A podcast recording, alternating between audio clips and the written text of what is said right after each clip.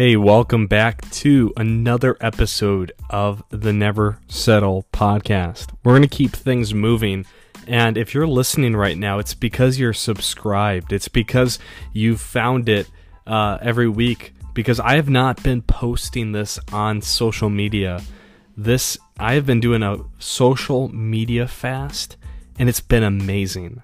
I need to do a whole episode devoted to that and what I've learned because I am so much more at peace. I don't need to know. I just have more contentment in the moment.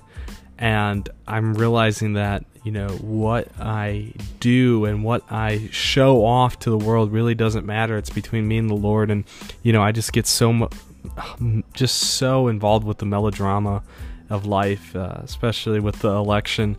And so, anyway, I, I turned it off since then it's been amazing. So if you're listening to this, thank you. And today we're going to talk about how to beat temptation. Let's get started.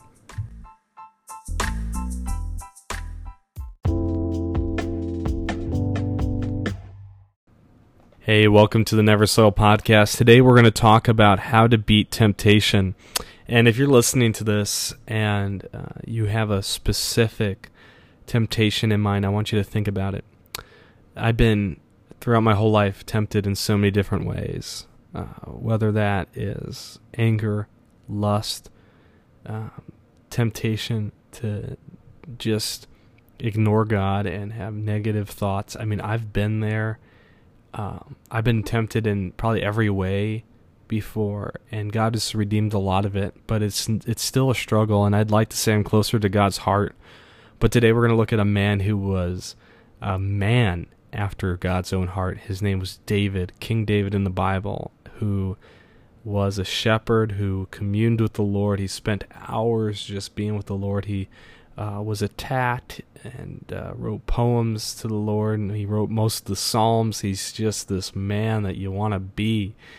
Um, but he had this moment of weakness with Bathsheba, and Bathsheba was someone else's wife that he lusted after, was tempted uh, by her and wanted to be with her. And there's three ways we can beat temptation. Here, here they are. If you know the story of David and Bathsheba, you know that David uh, saw her bathing, wanted her. He took her, took her to his palace. They slept together. They were together, and uh, and she became pregnant. And so now to, David covers it up by putting her husband, who was off to war, uh, in the front of the army, and who where where the fighting was the fiercest, and he was killed. And uh, after a while, he waited, and they got married, and then he had the baby, and the baby unfortunately passed away. And uh, then they uh, f- had a son together named Solomon, and it kind of is redeemed from that standpoint. But when you look at the story, it's heartbreaking. And how could have David pre- prevented this? How can you prevent temptation? And I'm going to preach to myself too, uh, because this is huge. Uh, number one, you need to be where you need to be. Um, and this is huge because at the beginning of the chapter where we find the story, it says, when everyone else, when all the other kings went out to war, David stayed behind. Wow. So not only is David not going off to war, but he's the king when every other king is in the front of battle leading the troops. He's having other people fight for him. And so if you're not where you're supposed to be, you're going to be tempted even more. If you're at home and you're alone, you're going to be tempted even more. If you're just dwiddling on your phone aimlessly, you're going to be tempted in every way online. Um, if you are not where you're supposed to be, if you're not in church every single week, you're going to be tempted even more.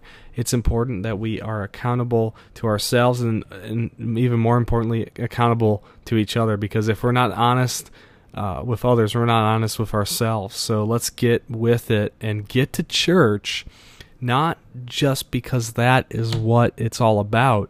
Uh, you know, we're not saved by going to church. We're saved uh, by being faithful to the Lord and believing Him for salvation. And it's not just to get to heaven one day, we need to become more like Christ now.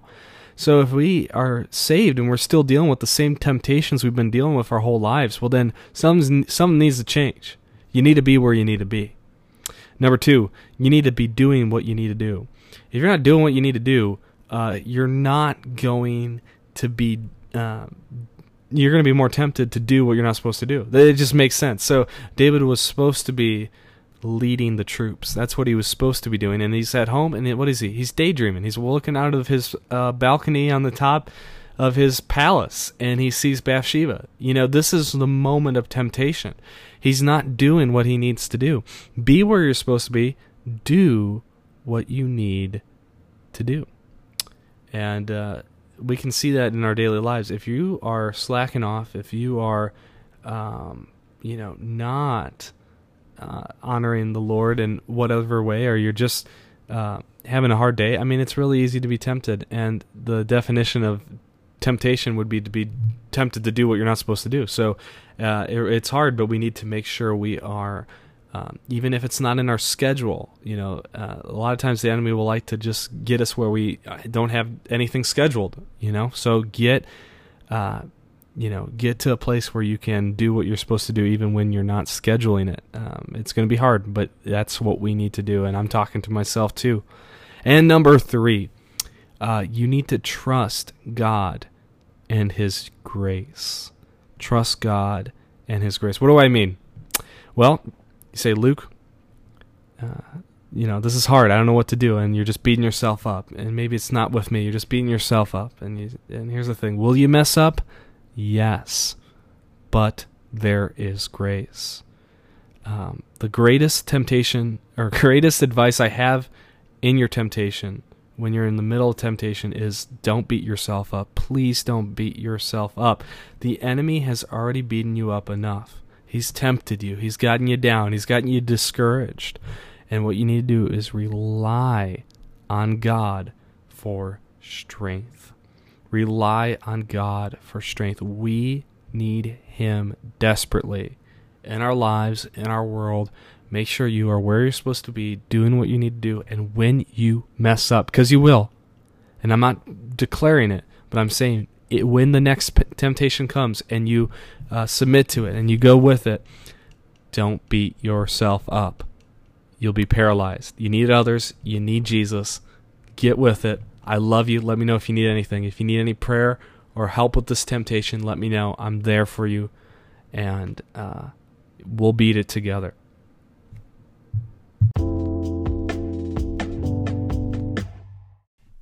Hey, friend.